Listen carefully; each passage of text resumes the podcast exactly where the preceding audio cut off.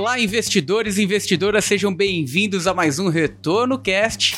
Estou eu, Luiz Felipe Vieira, e hoje recebemos aqui o pessoal da Alpha três, uma gestora aí de macro global, que está no mercado aí desde dois mil e vinte e um.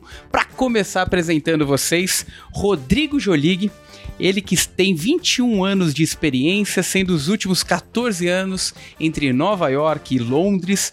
Antes de fundar a Alpha três, era responsável global pela área de opções de câmbio para mercados emergentes e da área de opções de Londres do Banco Morgan Stanley, formado em engenharia de produção pela Escola Politécnica da U S P. E o Jonas Doi trabalhou mais de dez anos na Verge e o Head em Grifo. Com quinze anos de experiência no mercado financeiro, iniciou sua carreira no J P Morgan como trader de tesouraria. Formado em Engenharia da Computação pela Escola Politécnica da U S P e mestrado em Economia pela F G V. Sejam muito bem-vindos. Peguei minha colinha aqui para a gente bater esse papo, mas parece que a gente nem precisa muito de cola, né? Eu queria começar abordando o tema que está sendo mais falado. É, estamos gravando esse episódio na quarta-feira, ele vai, vai ao ar na quinta quinta-feira, então, é, bem hoje, de ontem para hoje, a gente recebeu a informação é, do Credit Suisse, É, com, com quedas ali da, nas ações em vinte por cento. É, desde a semana passada, a gente falando sobre é, a questão do, do, do Banco do Vale do Silício, tendo aquele problema que é, é, ainda está sendo digerido pelo mercado. E eu queria abrindo para essa questão. Fed aumentando juros para conter inflação. Como que essa questão, essa novidade aí no sistema financeiro norte-americano equaliza essas contas? Que, que problemão que o Fed aí tem pela frente, hein? Bom, obrigado, Luiz, pela, pela oportunidade de participar do, do podcast. É, pois é, é uma, é uma, é uma, é uma, tivemos uma reviravolta muito grande no mercado na última... nos últimos quatro, cinco dias, né? O, a gente vinha naquele cenário em que o Fed apertava juros e ju, apertando juros para combater a inflação e de repente aparece essa, essa bomba praticamente, né? Do, no mercado. Eu acho que era isso, se ainda soma um pouco técnico, né? Na cabeça dos investidores, né? Momento de alta de juros nos Estados Unidos, é, aumenta, é momento em que é, a, a lucratividade das carteiras dos bancos tende a aumentar, com, com dados dos bancos se cap, conseguem captar a juros. É, nas, nas, nas checking accounts. Então, é, é um, era, um, era um case muito interessante que os investidores estavam aplicados em bancos e de repente aparece essa bomba. É, acho que o Fed, assim, acho que pegou até um pouco o Fed de, de, de surpresa, né? Que o, o discurso era muito, estava até falando semana passada, né? O Fed vira subir juros mais rápido, mais voltar para o pace de cinquenta, de repente aparece isso e tem que começar a apagar, a apagar o fogo. Então, o cenário muda muito, né? Acho que a forma como acho que os governos, os, os, a gente tem muito aprendizado da crise de dois mil e oito, aumentar, aumentaram-se as restrições e os controles sobre os bancos, principalmente os bancos grandes, né? E acho que os bancos médios ficaram um pouco, um pouco mais livres com relação à regulamentação e, e aparecem esses prejuízos na carteira de treasuries do, do, do banco, né? Que era uma carteira até então entendida como livre de risco. Segura, e de repente é. aparece... aparece um, um, um, um prejuízo desse nos books de, de, de marca de accrual, né, que é de, como a gente chama aqui no Brasil. É, e gera essa necessidade. Ah, o Fed agiu rápido, mas não, agir rápido quer dizer garantindo mais em próximos. É um, da onde vem esse dinheiro? E começa a se levantar assim. O Fed vinha fazendo o aperto, o aperto monetário via quantitative tightening, que é a, a venda dos títulos que ele tinha. De repente ele tem que começar a tirar dinheiro para comprar, garantir depósitos dos, dos correntistas dos bancos. Então fica muito incerto e, e, e acho que É, é, é difícil ter um cenário em que o Fed realmente vem, vai ter que cortar juros para ajudar os bancos e deixar a inflação voltar a correr um pouco mais, que segue forte, né? A gente teve um índice, de, um C P I na terça-feira ontem, né? De, de, que veio, o core segue mostrando é, que a inflação está forte nos Estados Unidos. Eu acho que sim, no cenário de uma crise financeira, bancária, que eu ainda acho que é um pouco cedo para falar que, que, que a gente está entrando nisso, né? Da, a, o dinheiro não está saindo do sistema financeiro, o dinheiro está saindo do, dos bancos médios, indo para os Bank of America, para o J P Morgan, Wells Fargo. É, então, assim, o sistema aparentemente parece seguro, só tem que evitar que essa crise de confiança acabe pegando entre os bancos, mas é, acho que o sistema financeiro parece ainda estar sólido. E, assim, para comentar as notícias do overnight, leva um pouco a preocupação para a Europa, né? Com o banco, o Credit Suisse, que já vinha sofrendo um pouco de... de assim, já vinha sofrendo já há seis meses, né? Com, com, com os problemas internos lá de, de, de, de business que tem, não tão, tão, tão lucrativos e um pouco diferente do que a proposta, acho que é a principal, que é o core business do banco, que é a parte de wealth management. É, e se reestruturando e pega, assim, pega um vento contra desse no C I E S, acho que só dificulta mais a vida deles e levou, tá levando um pouco até a, a questionar se os bancos europeus. Acho que ainda é um pouco cedo para tentar tirar qualquer conclusão desse cenário, está muito incerto, a volatilidade sobe nesses momentos e é ficar esperto para ficar pronto para entrar com uma, com uma coisa maior assim, na hora que tiver alguma clareza, mas o cenário ainda está muito incerto com relação a isso. E, e é impressionante como as coisas têm virado tão rápido, né? Acho que desde o momento da pandemia a gente tem visto coisas ali meio bizarras acontecendo no mercado, nunca antes vistas, e, e, e coloca dinheiro no mercado, tira dinheiro no mercado, como é que é, como que equilibra essa inflação, como que tá esse, esse, esse desencontro entre oferta e demanda, é, e, e me parece que equalizar essa, essa conta tá sendo algo bem, bem, bem complexo e, e, e trazendo um, um risco ali pro, pro mercado, que no meu entendimento, quem conhece um pouco mais consegue ter, né? Consegue surfar ali nesse, nesse curto prazo. É, isso abre possibilidades ou oportunidades também é, para essa curva de juro cair e aquele cenário que a gente via de é, mercado de renda variável levando mais tempo para se recuperar, de repente se recuperando por conta de um problema no sistema financeiro, isso pode acontecer? É, eu acho, eu acho difícil, porque é incerteza e, e é, acho que o efeito do crédito, as empresas já estão começando a sentir aqui no Brasil, né? Já começa a ver um pouco de, de, de ruído no mercado de crédito.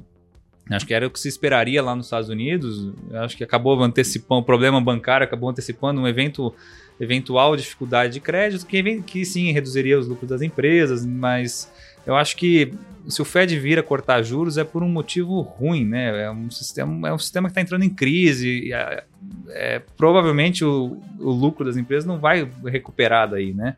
Acho que sim, existe uma case em que o Fed tentando tapar, um, assim, desviando do, da, do combate à inflação para o combate a uma crise financeira, vai tolerar mais inflação. Isso acho que pode dar um, um, um alívio, acho que de curto prazo ainda, porque no final das contas só vai ter mais inflação, na hora que o Fed resolver esse problema, teremos de novo que olhar para a inflação e, e os juros devem tender a continuar subindo lá fora.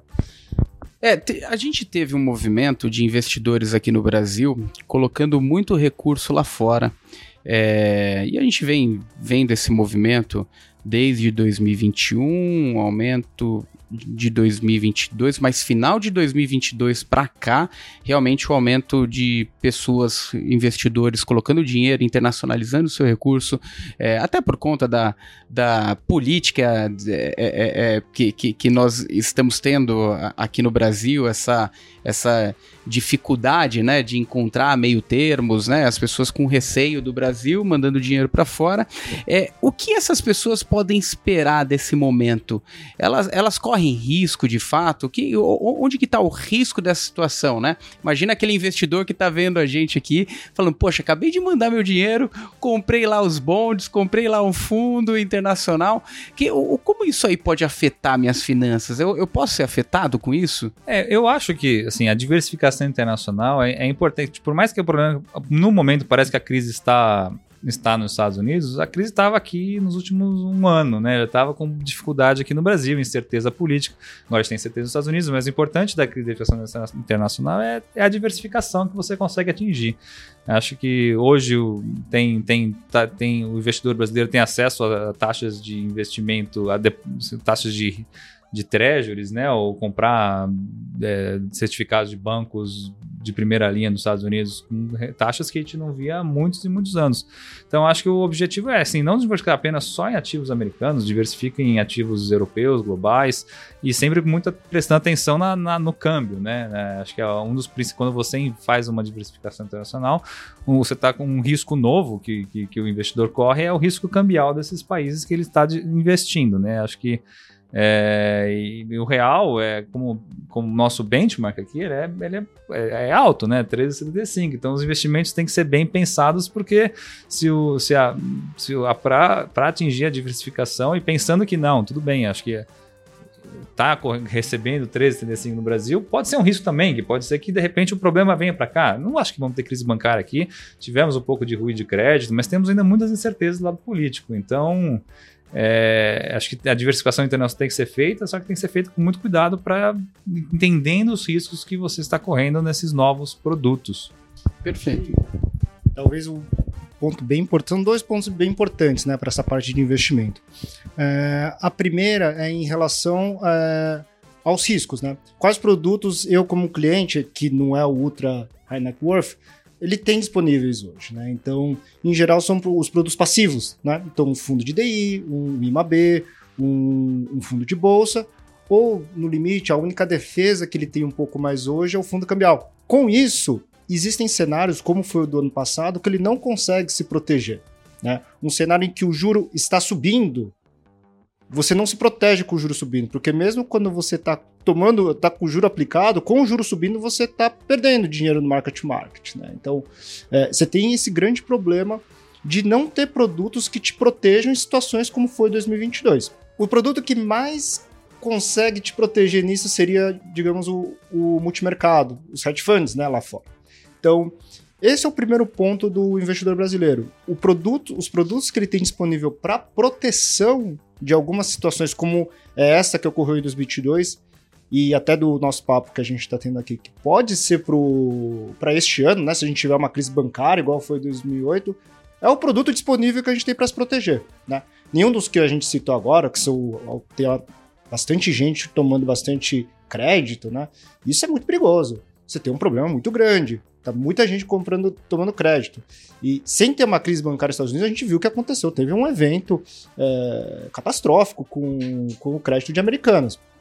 Então, esse é o primeiro ponto que a gente tem que ter bem claro, que a disponibilidade de produto é escassa para a proteção do, do investidor ainda. Evoluiu muito de dez anos para cá, evoluiu. Mas ainda é, é escasso. O segundo ponto é o que o Rodrigo colocou, que é bem importante, que é ter o dinheiro, dinheiro não só em real, né? Por mais que você seja um brasileiro, no mundo que está globalizando, principalmente a parte de investimentos, faz sentido eu ter todo o meu patrimônio em real, né? Então, a maioria das pessoas tem uma residência, tem um carro, tem o dinheiro no banco, né? Então, todo esse dinheiro está em real, quer queira, quer não. Como que eu protejo isso? Não tem muito jeito a não ser você externar esse dinheiro e comprar um produto lá fora. E aí o investidor encontra um segundo, pro... não tanto problema, mas um pouco de problema também, né? Por quê? Como ele é um investidor brasileiro, quando o juro aqui é alto, ele tem um dólar que ele está desvalorizando, né? O carrego é muito importante, né? E esse foi um, um dos grandes pontos que o Brasil nunca teve uma fuga massiva de capital do país, diferente dos nossos vizinhos sul-americanos, né? Então, o M quatro brasileiro nunca realmente saiu do Brasil por causa desse diferencial de juros. E hoje a gente tem isso. Então, você tem o ponto que, ok, eu vou, vou externar meu dinheiro, eu vou então estar com... Se eu tinha cem por cento em real, agora vamos supor que eu externe trinta por cento do meu patrimônio para dólar. Eu tô tomando na cabeça uns sete, seis, sete por cento, né, de diferencial de juro, que a gente está em quatorze por cento mais ou menos, com o juro americano que está cinco, seis, dependendo de parte da curva, como você faz o... Então, você tem esse problema que o dólar é complicado você estar tá com o juro, com um juro alto, como está no Brasil, tá um produto dolarizado, e você tem o problema também do produto disponível, né? E a soma dos dois problemas é o problema final, né? Que vamos supor que você, agora a gente tem uma, uma oferta maior de é, acessibilidade do investidor local ao produto estrangeiro. O que, que ele tem realmente disponível, né? Você tem uma plataforma, você externou seu dinheiro, o que, que ele consegue comprar lá fora? Ele consegue comprar T-Bill, por exemplo, né? Mas a T-Bill, será que é o melhor instrumento para eu alocar todo o meu dinheiro? Ou então tem muita gente que acaba, acaba externando dinheiro e, comp- e comprando bonds. Então ele compra um bond de Petrobras. Mas você está fugindo do risco brasileiro, você está comprando um crédito do, de Brasil. Então você não está realmente protegendo o seu patrimônio. Então, acaba que mesmo quando você tem a capacidade de externar o dinheiro, você se depara com o mesmo problema que tem aqui dentro de qual é a gama de produtos que realmente eu tenho. Perfeito. É, eu, eu vou querer entrar até nesse tema daqui a pouco, que é a questão do, do risco e, e, e a gente abordar um pouco mais esses fatores de risco. É, e antes da gente entrar com uma, mais profundidade nesse tema, eu queria voltar numa questão que a gente acabou abordando, porque é um, é um tema quente e eu, e eu queria entender na visão de vocês, e inclusive muita gente ainda não sabe de fato o que aconteceu, é... Como, como que um, um banco que, para lá, para referência Estados Unidos, parece é, menor, né? Mas quando a gente pegar uma referência global, é um banco gigante, né? Como que passa por uma situação dessa? É, como que chegou nessa situação? Como, como que, que o Fed não conseguiu olhar para isso na, na visão de vocês? Isso pode trazer um certo desconforto? Como, como, como que chegou nessa situação? É, eu acho que é um pouco também, é, acho que, assim, temos, assim, o, o foco, acho que o foco do Fed desde a crise de dois mil e oito foi sempre focar nos bancos grandes, os bancos que eram os considerados too big to fail. É, e eu acho que o que aconteceu também um pouco é de, a gente teve quinze anos de, de juros muito baixos, né? E quando os juros ficam baixos, as volatilidades foram baixas, e daí, assim, o investidor pensa, qualquer investidor sente a, a volatilidade é como uma medida de risco, né? Então, se eu, dá aquela falsa percepção de que, de que, como a volatilidade é baixa, tem pouco risco, é, o Fed, sempre que precisou, é, interviu na economia e baixou juros e fez Q E, comprava ativos.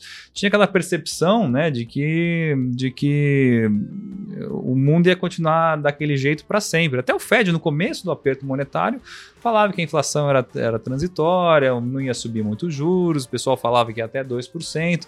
Então, acho que nessa falsa percepção de segurança, de, de que o Fed tinha que vir a ser feito, um pouco de comunicação do mercado, decisão de investimento das, da, do, dos, dos bancos em redear ou não redear sua carteira, é, sua carteira de, de, de, de títulos públicos, né? Assim, que tem o risco de juros, né? Na hora que o juros subiu, aquelas carteiras, aqueles ativos que estavam marcados, que são marcados, não são marcados no mercado, são marcados na, na curva, né? No, no valor de compra e carregado pelos juros que, da, de aquisição, sofrem, podem sofrer perdas. E acho que pensando do ponto de vista, o que aconteceu em dois mil e vinte e dois foi um aperto monetário muito além do que qualquer pessoa achava que ia acontecer uhum. no começo do processo, né?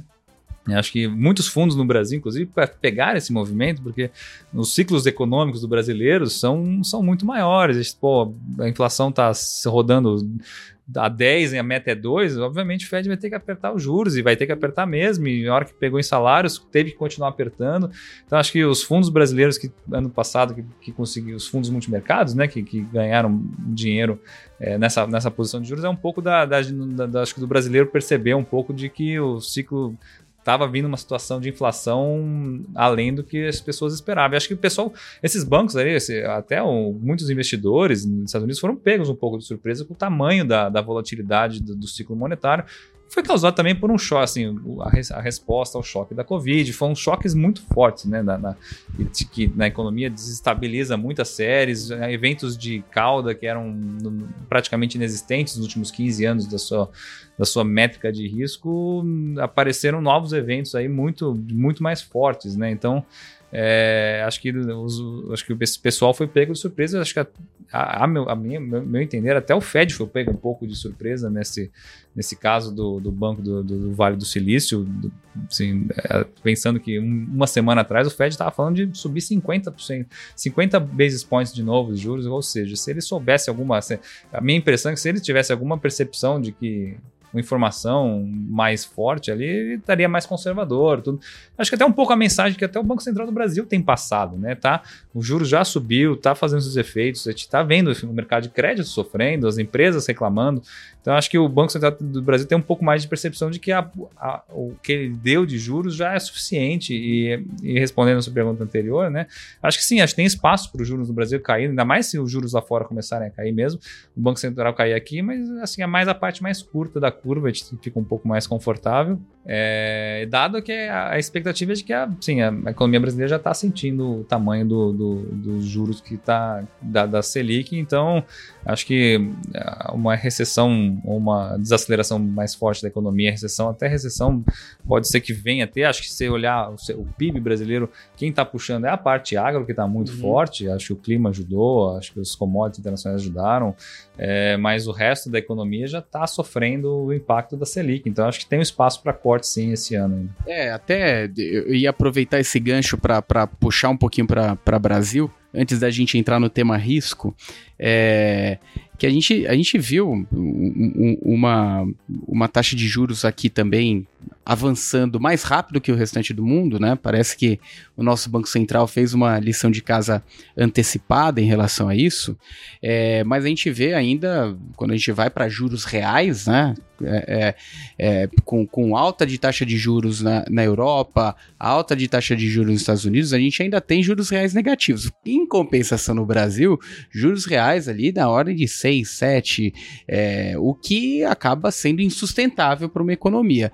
É, tem muito na conta a imprevisibilidade política ali para gerenciar esse... Porque me parece bem alto esse, esse nível de juros reais, né? O que está na conta, no entendimento de vocês aí, para carregar esses juros reais por, por, por um tempo um pouco maior? É, eu acho que, sim, acho que o investidor, primeiro que o investidor, o, o, sistema, o investidor brasileiro, ou as empresas, os, os, os players do mercado brasileiro estão acostumados com os ciclos de aporte multimetária do tamanho que a gente teve. Foi um ciclo, mas bem, a gente voltou para os juros que a gente estava seis, sete anos atrás, a gente não viveu um período de quinze anos de juro a dois, que aí sim, as empresas iam sofrer muito se, se ficasse quinze anos, aí de repente os juros vai para quatorze. É, acho que cria essa, essa memória e, e a pessoa fala, ah, agora os juros vai ficar baixo para sempre, vai, não preciso me preocupar com os juros, mas é, é, é difícil achar que vai, vai, vai assim, essa, essa incerteza política toda que a gente teve já, fez um estrago razoável já nas expectativas de inflação, então... O juros hoje é de seis, sete, mas ele está lá porque ele está tentando garantir com que as expectativas de inflação do futuros não subam para seis, sete. A discussão de meta atrapalhou muito isso, que de repente agora desancorou um pouco essa parte longa, né? É, então, é, acho que sim, é por isso que eu acho que tem um espaço para cortar juros no curto prazo. É, mas a, a, quando tivermos mais claridade política de como vai ser feito o ajuste fiscal, a reancoragem da, da, da disciplina fiscal do Brasil, acho que aí sim, vindo para um caminho mais, é, eu como brasileiro um pouco mais otimista, esperando que, que, que as coisas vão dar certo, mas é, assim teria espaço para cortar juros. Enquanto não tivermos isso, eu acho que não, acho, acho difícil ver a curva longa é, cedendo. Perfeito. É... é... E esses eventos agora é, lá fora, o que que, que que o investidor aqui que está no Brasil ele pode esperar? P- pode esperar alguma, alguma onda mais forte, alguma marolinha que, que vai balançar os investimentos por aqui? Ou ainda é muito cedo para a gente pensar em alguma questão relacionada a isso? Eu, eu acho que assim, esses eventos de crédito acabam surgindo do nada. A Americanas apareceu da noite para o dia, o, o Banco do Silício apareceu da noite para o dia. Eu acho que, enquanto a economia, a economia brasileira parece estar vivendo, está acostumada, a gente, já, a gente já sabe que são os governos passados, a incerteza está aí, por isso os preços estão onde estão também. A bolsa barata, acho que deve continuar barata, porque as incertezas não estão com cara que vão passar, os juros... Por mais que caia, a gente tem um cenário difícil lá fora, de bolsa internacional para baixo, então é difícil ver muito upside na, em, em risco aqui, mas eu acho que também não, não estamos motivo de pânico. Acho que a gente comenta toda hora, né? O Brasil, assim, a gente tá, ah, o fiscal do Brasil é ruim, o fiscal do Brasil, mas vamos pensar que o fiscal do mundo é ruim também, e ninguém fala ainda, porque ainda existe credibilidade lá. Aqui, como a gente sempre questiona a nossa credibilidade, a gente está sempre tendo que ficar, pô, o Brasil, bem ou mal, gerou déficit, não gerou déficit muito pequeno primário ano passado. Esse ano a previsão, as previsões são, são, são de déficits pequenos, déficits primários pequenos. Então é, a dívida P I B do Brasil está ali em, assim, na região de oitenta. Pô, tem, qualquer país desenvolvido está em mais de cem. É, e os juros lá estão subindo, então daqui a pouco ninguém começou a questionar a sustentabilidade dessa dívida ainda, né? É, então, no relativo, acho que o Brasil fica, continua nesse mesmo estado que a gente esteve nos últimos quinze anos, provavelmente. A primeira pergunta, a pergunta anterior a essa, se liga com essa automaticamente, né? O juro real no Brasil viveu um momento excepcional nos últimos cinco anos, digo, de dois mil e dezesseis até o começo da pandemia, viveu um momento excepcional, né? Porque o juro real no Brasil, quer queira, quer não, sempre roda por volta de cinco a seis por cento, né? Tanto a parte curta como a parte longa, é mais ou menos isso que, o que é necessário de prêmio de juro real para o Brasil funcionar. O ponto é que com esse juro real, e se você pega qualquer época da Bolsa fora esse período, a Bolsa não consegue rentabilizar, né? O juro longo, de, o juro real longo a seis por cento torna bastante difícil uma competição com, com a Bolsa brasileira. Tanto que o, o período de realmente de grandes ganhos de bolsa, da Bolsa brasileira foi no período que o juro real foi para três, quatro, principalmente a parte longa da curva. Aí realmente todo mundo pulou para a Bolsa brasileira, conseguiu ver espaço para finalmente o setor privado conseguir é, andar. Então, olhando dessa forma, muita gente fala, ah, a Bolsa brasileira está barata, medida de valuation, ok, mas não tem como fugir do macro, né? Você tem um juro, se você tem um juro real a cinco, seis, né? Você tem um I M A B que continua rentabilizando e um governo que não vai te dar default porque a dívida toda é em real, por que, que eu vou comprar Bolsa? Eu tenho muita dificuldade de ver Bolsa realmente auto-performando um, um I M A B no longo prazo, né? Principalmente quando você tiver esse, esse juro longo, esse N T N B cinquenta, quando dá seis vírgula cinco. É uma competição desigual, né? Então, acho que essa pergunta anterior com essa, elas se completam. A Bolsa é um, é um ativo muito difícil de você conseguir performar com um juro real longo de seis vírgula cinco. Mesmo que o juro real curto caia, se o juro real longo continuar alto, tem muita dificuldade, assim, é muito difícil. E a, aproveitando esse tema, Jonas, é, e, e, e que faz parte até do, do, do tema principal de vocês, é, é o nome do fundo, a Alpha três, que a geração de alfa, ela tem uma, uma conexão com o olhar muito próximo do risco, né? É, e olhando as cartas de vocês, né, fazendo a nossa lição de casa aqui para bater esse papo, né, é, a gente vê que vocês usam aquela metodologia do Alpha de Jensen, né, que acaba sendo uma extração de, de, de resultado superior às referências ali, vamos colocar em, em termos mais simplórios, né, é, E, e o que isso pode trazer de maior conforto para quem aloca seus investimentos, né? Quando você tem esse olhar para risco, é, e dentro desse olhar para risco, eu procuro extrair o melhor resultado em, em, em, colocando de, de referência aqueles indicadores que eu persigo, que vocês até colo- colocam nas, nas cartas de vocês, quais são a, aquela, os principais que vocês olham, os principais indicadores. Como que isso pode ser colocado em prática para o investidor ao ponto dele falar, opa, entendi, por mais que eu não saiba para onde vai, eu sei que se eu colocar, né, a diversificação dentro dessas caixinhas aqui, eu tenho mais chance de sobreviver e ganhar dinheiro no, na linha do tempo, né? Como que isso se traduz é, efetivamente em, em, em gestão e alocação? Bom, vamos lá. Existem alguns prêmios clássicos, né, na literatura que você consegue extrair do mercado, né? Por exemplo, muita gente gosta de investir em bolsa e tem um pouco de dificuldade no Brasil, porque é um caso específico em ganhar dinheiro, que é o Equity Risk Premium. Então, muita gente coloca um percentual em bolsa porque existe o Equity Risk Premium e você colocar o dinheiro em bolsa e segurar ele por longo prazo, certo? Mas o outro clássico, também um prêmio que existe, é a diversificação de portfólio, né? Então, voltando até aquela pergunta anterior que a gente estava discutindo onde que o, o investidor brasileiro, é, retail, coloca o dinheiro dele, você tem uma, os produtos que ele tem hoje, né? A gente até coloca isso na nossa carta. É, o que, que é o beta do, do investidor brasileiro, né? Onde que ele coloca o dinheiro dele, né? Então, com juro a quatorze, se você não entende nada de, de investimento, colocar num C D B de um banco grande já é ok. Você vai render quatorze por cento, certo? Onde está seu risco nisso? Você está com o risco Brasil. Então, você tem o risco do real depreciar em relação ao dólar, você tem o risco do governo te defaultar ou um banco muito grande ter uma crise, sabe? Tem o risco baixo, principalmente se você é um brasileiro e mora aqui no Brasil, né? Um risco que não tem muito como você fugir. Agora, o que a gente provê, o nosso produto, é exatamente um retorno diferente desses, desses retornos passivos. Você já consegue entrar hoje numa plataforma e comprar um fundo de I M A B, que replica uma carteira de N T N Bs. Não precisa criar um fundo e falar, pô, eu tenho um monte de B cinquenta e vou te vender esse fundo. Ou então, você consegue comprar um fundo cambial e falar, ó, eu tenho cem por cento do meu patrimônio, vou redear trinta por cento do meu patrimônio, redear, proteger meu patrimônio, comprando um fundo cambial para proteger dessa desvalorização. Você pode fazer isso com um custo baixo, certo? Isso a gente também tem no nosso produto, até porque faz parte, tem um pouco de beta uhum. no produto, mas a parte importante... E isso é muito importante, o papel do Rodrigo na empresa, é a expertise de fazer uma gestão de ativos estrangeiros.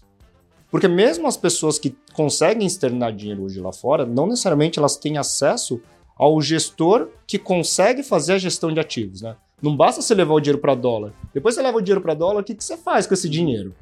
E ter um fundo que faz a gestão desses ativos é muito difícil. Então, por exemplo, na Alpha três que a gente faz, a gente opera muitos produtos que são volatilidade, né? São uhum, as opções, perfeito. Que é o que o Rodrigo faz há mais de vinte anos, por exemplo. A gente opera commodities, que não é algo que a maioria das gestoras hoje fazem. E você tem que acessar isso pelo mercado lá fora, perfeito. Certo? Então a gente opera, por exemplo, o mercado asiático. A gente é, opera dólar yuan, por exemplo. Né? Então, a gente teve um bom setor nos operando dólar yuan no ano passado, certo? E neste ano também. Só pelo fato de estarmos investindo em, em ativos diferentes, por definição, se o beta do investidor, se você que está assistindo tem, investe uh, seu dinheiro aqui, hoje no Brasil, já vai ser diferente, certo? Se eu tenho retorno positivo no, no dólar yuan, tem uma correlação já bem mais baixa, você está operando o pré, né? Ou está na Bolsa Brasileira. Ou então, se a gente está, por exemplo, a gente foi comprado em petróleo. Então, a gente está comprado em petróleo, já também muda relativamente com o que as pessoas têm de acesso de produtos aqui no Brasil. A gente foi tomado e a gente operou tomado em juro americano. Então, também é diferente do que acontece aqui. Então, você vai criando a descorrelação. O que isso quer dizer? Então, você, você tem uma carteira, voltando à carteira do, de quem está assistindo a gente. Tem, ah, eu tenho um bom pedaço de dinheiro em C D B, mas eu não quero ter cem por cento nisso. Eu tenho é, setenta por cento nisso, eu tenho vinte por cento em, em dólar real, mas dez por cento eu quero ter uma exposição mais ligada com ativos estrangeiros e que não vai ter correlação com, nem com o meu pré, nem com o meu dólar real. E aí você pode começar a colocar os multimercados. E por que, que o multimercado acaba sendo um produto bom? Porque todo o custo que você vai ter de externar o dinheiro, achar um gestor lá fora e comprar um produto que realmente vai te dar um retorno lá fora, você já tem multimercados bons que fazem isso. Vai falar, ah, mas pô, todo mundo faz isso? Não. Por quê? Porque tem um capacity, certo? Então, fundos já consagrados estouraram capacity. Agora está tendo um rotation de, de aplicações, mas estouram capacity. Então, na verdade, você tem uma falta de passivo, uma falta de produtos ao investidor brasileiro ou pessoa física que te dá essa diversificação num custo bom. No final, um produto que tem uma volatilidade de oito por cento com uma administração de dois por cento é um preço justo.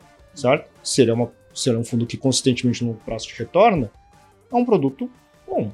Eu tenho meu dinheiro pessoal nisso. Eu, eu acho que faz sentido. Você não precisa ter a carteira inteira, mas não ter nenhum pedaço, né, nessa diversificação, você está deixando na mesa um dinheiro.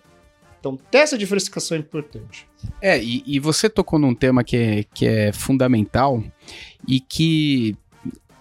No Brasil, é, é, é olhado muito pouco, né? A gente, na Mais Retorno, a gente, a gente busca simplificar essas informações, trazer consciência para essa informação, é, mas quando a gente fala com qualquer plataforma hoje de mercado, não se olha para isso que é correlação.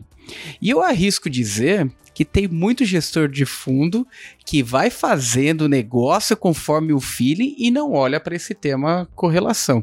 E descorrelacionar o portfólio, é, e não sou eu que estou dizendo, né? Já foi paper de, de prêmio Nobel, né? Essa questão é, é a melhor função de segurança, né, para um portfólio. Como que vocês equalizam isso na prática? Porque...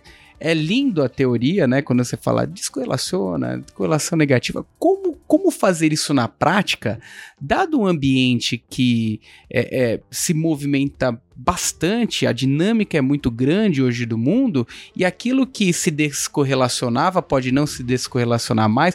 Como, como monitorar isso? É, é, é, é diário? Como que vocês fazem esse exercício de monitorar essa, essa correlação, descorrelação do portfólio?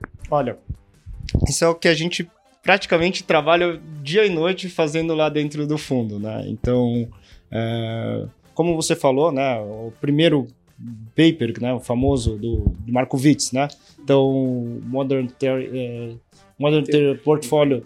É, Foi isso, foi em mil novecentos e cinquenta, mais ou menos, que ele escreveu o paper, e ele criou uma matriz de, de correlação, e a partir dela ele invertia ela e conseguia achar os pesos ideais para você dividir o seu portfólio nos ativos e reduzir a correlação para maximizar o resultado. Ele criava uma curva e maximizava isso.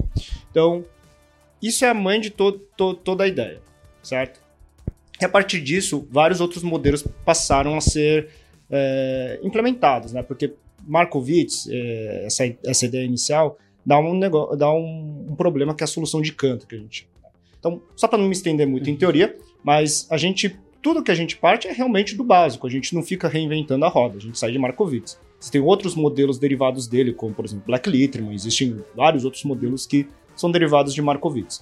Mas a ideia é sempre, na verdade, e não necessariamente precisa ser uma fórmula fechada, como o Markowitz, mas a ideia é que você quer minimizar alguma coisa, né? Então, nesse caso, é a volatilidade do retorno diário, e você quer ma- maximizar um retorno, certo? Então, depende da janela que você quer seu retorno, depende da, da que volatilidade que te importa, que te, te, te dá o estômago. Tem outras formas de olhar isso, não só volatilidade diária, né? Muita, o mercado evoluiu muito que passou já a olhar a volatilidade, antes nem olhava, né? Mas, às vezes, o problema é max drawdown, né? Uhum. O quanto que você, do, do último retorno positivo até o máximo, máxima perda que você tem e voltar para ser retorno positivo, o quanto que você sofre ou não. Não só em magnitude, como em tempo. Mas existem outras métricas para se trabalhar disso. Dito tudo isso, a gente não foge do, do óbvio, né? A gente pega métricas que a gente tenta reduzir esse risco e tenta maximizar o retorno usando dados. Então, nós na Alpha três fazemos uma utilização intensa de dados, a gente usa dados. E aí, sempre que a gente fala também com o distribuidor, né, a gente ouve muito, uh, ah, então vocês são um fundo quant, né? E essa pergunta já fizeram tantas vezes para nós, eu nem sei fazer, mas uh, não, nós não somos um fundo quant. Por quê? A gente ouviu tanto essa pergunta que a gente foi pesquisar. Falou, ah, por que todo mundo fala que a gente é um fundo quant? Porque a, a definição de fundo quant, quando você vai olhar a Wikipedia ou, outros fundo, ou outras definições, é que um fundo quant, lá nos Estados Unidos, isso, não aqui só no Brasil, é um fundo que ele faz análise quantitativa e a decisão é sistemática, tá? Mas são duas coisas aí. Análise é, quantitativa é uma análise de dados, per se, certo? Então, uma regressão Entendi. linear é uma, é uma análise quantitativa. E a decisão sistemática é que a decisão é por uma regra e que o humano não tem input nessa regra. Mas são duas coisas distintas. Então, o fundo quant, como é classificado lá fora, e é a definição mais conhecida, não necessariamente a, a única, mas é que um fundo quant ele tem tanto análise quantitativa e a decisão sistemática. O nosso ponto é que nós somos híbridos. Por quê? Nós fazemos análise quantitativa. Isso... E, na verdade, quase todos os fundos fazem análise quantitativa. É uma loucura falar que alguém não faz regressão linear e não usa Sim. dados históricos. A gente faz um uso maior. Mas também temos uma análise que a gente chama de fundamentalista, né? Que é o clássico. Então, a gente tem um economista, Mario. Vai olhar o macro, vai olhar, vai olhar as tendências, né? Perfeito, vai, ele faz toda essa parte, a gente olha os dois e a decisão final não é sistemática. Nós não somos um fundo de decisão sistemática. Tem algumas coisas que têm regras, mas no final do dia, quem bate o martelo é o Rodrigo, eu, hum. o nosso economista-chefe, o Raoni, que não está aqui, mas... Não tem um computador que bateu aquilo, vai lá e... e, e... Nós temos... Nós temos operações que o, o computador ele fica comprando e vendendo, por exemplo. É uma tecnologia que nós temos. mas o tamanho com que ele opera, como ele opera e se ele está ligado ou não, somos nós que decidimos. Entendeu? Isso não é automático. E existem métricas de risco para isso, certo? Isso traz muita tranquilidade na hora de falar, pô, por exemplo, esses momentos de crise que podem ocorrer, como pode ocorrer agora, a gente ainda não sabe, é o momento principal que é, sistemas automatizados podem quebrar. E aí que a gente já tem todo um processo... Porque aquele modelo pode mudar a qualquer momento e vira um bicho que, que, que vai gerar prejuízo. Como a gente já viu no passado, inclusive Exatamente. No Brasil, alguns fundos quantis ali, né, sofrendo, né? E, e mais, mais importante que isso, não só em crise também, né? Ano passado foi um ano que a metade do ano inicial foi muito positivo para os fundos quantitativos. E o segundo semestre foi horroroso, certo? Então... coisas excepcionais podem gerar problemas excepcionais também, porque está fora do, do histórico dele. Então, por isso, nós não somos um fundo de decisões sistemáticas, mas fazemos o uso muito intenso da ferramenta de análise quantitativa. A gente faz análise quantitativa. E, e a, a pergunta, no final, a gente teve que estudar para descobrir que o fundo quant, a definição como foi construído nos Estados Unidos, até pelo histórico de como foram surgindo esses fundos quantis, como o Renaissance, como os outros, é que o fundo quant tem tanto análise quantitativa e ele também tem decisões sistemáticas. É, porque hoje em dia... é praticamente impossível o fundo não ter dados quantitativos, fazer análises quantitativas, né? Acho que vai ficar muito fora do mercado alguém que, que não olhar, né? Achar que olhar o jornal cinco horas da manhã vai ser um fator decisivo para a tomada de decisão, quando o, o, o nível de informação hoje, né, no mundo é gigantesco, né? Se não tiver algo filtrando esses dados, trazendo insights, né, trazendo correlações, é, num, num tema até meio freakonomics, né, né, de, de, de, de, de, de consciências que até então não, não eram exploradas, né, é isso que faz, de fato, às vezes uma estratégia ir diferente de outras, né, e, e é isso que a gente busca numa, numa consciência de portfólio, né, algo que, que compõe, mas que seja diferente. Porque senão, né, você caiu no buraco, você cai no buraco, subiu, tá bom, você tá bom, tá ruim, você tá ruim, né? É, quando, na verdade, o... o e e eu, eu costumo falar uma coisa, né? O, o patrimônio tem muito mais relação com a vida da pessoa, com a família da pessoa, do que com rentabilidade. Então, para mim, é muito mais importante os fatores de risco do que os fatores de retorno. Não que não sejam importantes, né? Mas, poxa, pega alguém que... acumula uma reserva durante uma vida para investir em algo que não faz ideia, se não ter referência, não ter é, conexão, não entender quem é a gestora, quem, quem que é o, o intermediário que está tá ajudando no processo de alocação. Imagina uma pessoa com vinte anos ali de estrada perdendo o patrimônio. Poxa, é uma vida deixada para trás isso aí, né? Então, acho que os fatores de risco são, são bastante importantes e, e, e eu gostei muito de, das cartas que vocês colocam, é, alguns detalhamentos ali que, que, que trazem uma profundidade é, bem bacana e com uma linguagem que eu acredito que, que, que o investidor é, é, que não esteja muito habituado consiga entender pelo menos os parâmetros, né, que se utiliza. E, e eu queria saber, o, o investidor que quiser procurar mais informações de vocês, o, é um site, acessa o site, vocês estão nas redes sociais, como, como, como que o investidor encontra vocês? É, nós temos o, o nosso site, né, que pode ter acesso lá, tem todas as informações, nós temos hoje um único produto e em breve nós teremos um, um novo, que é um fundo de previdência. Uh, lá tem todas as informações. Uh, nós também temos nosso, nossa página no LinkedIn, mas são as duas formas de comunicações. O Rodrigo participa de é, muitos é, podcasts também, como vocês convidaram a gente, também muitas reportagens, muita matéria, sempre comentando o mercado, é, muito ativamente. É, mas é, hoje, para ter as informações, é via website mesmo. Bacana. É... E você aí que nos ouviu aí nesse episódio, se tiver alguma dúvida, sugestão, crítica, é, coloque nos comentários aqui se você estiver vendo no YouTube, ou mande pra gente no retorno cast arroba mais retorno ponto com. Pessoal, obrigado demais aí pelo bate-papo, acho que a gente iria se aprofundar aí, a gente ia ficar horas a, horas a fio aqui, mas quero agradecer demais, Rodrigo, obrigado também, Jonas, pela participação, e obrigado para você que nos ouviu até agora, até mais, até a próxima, um abraço!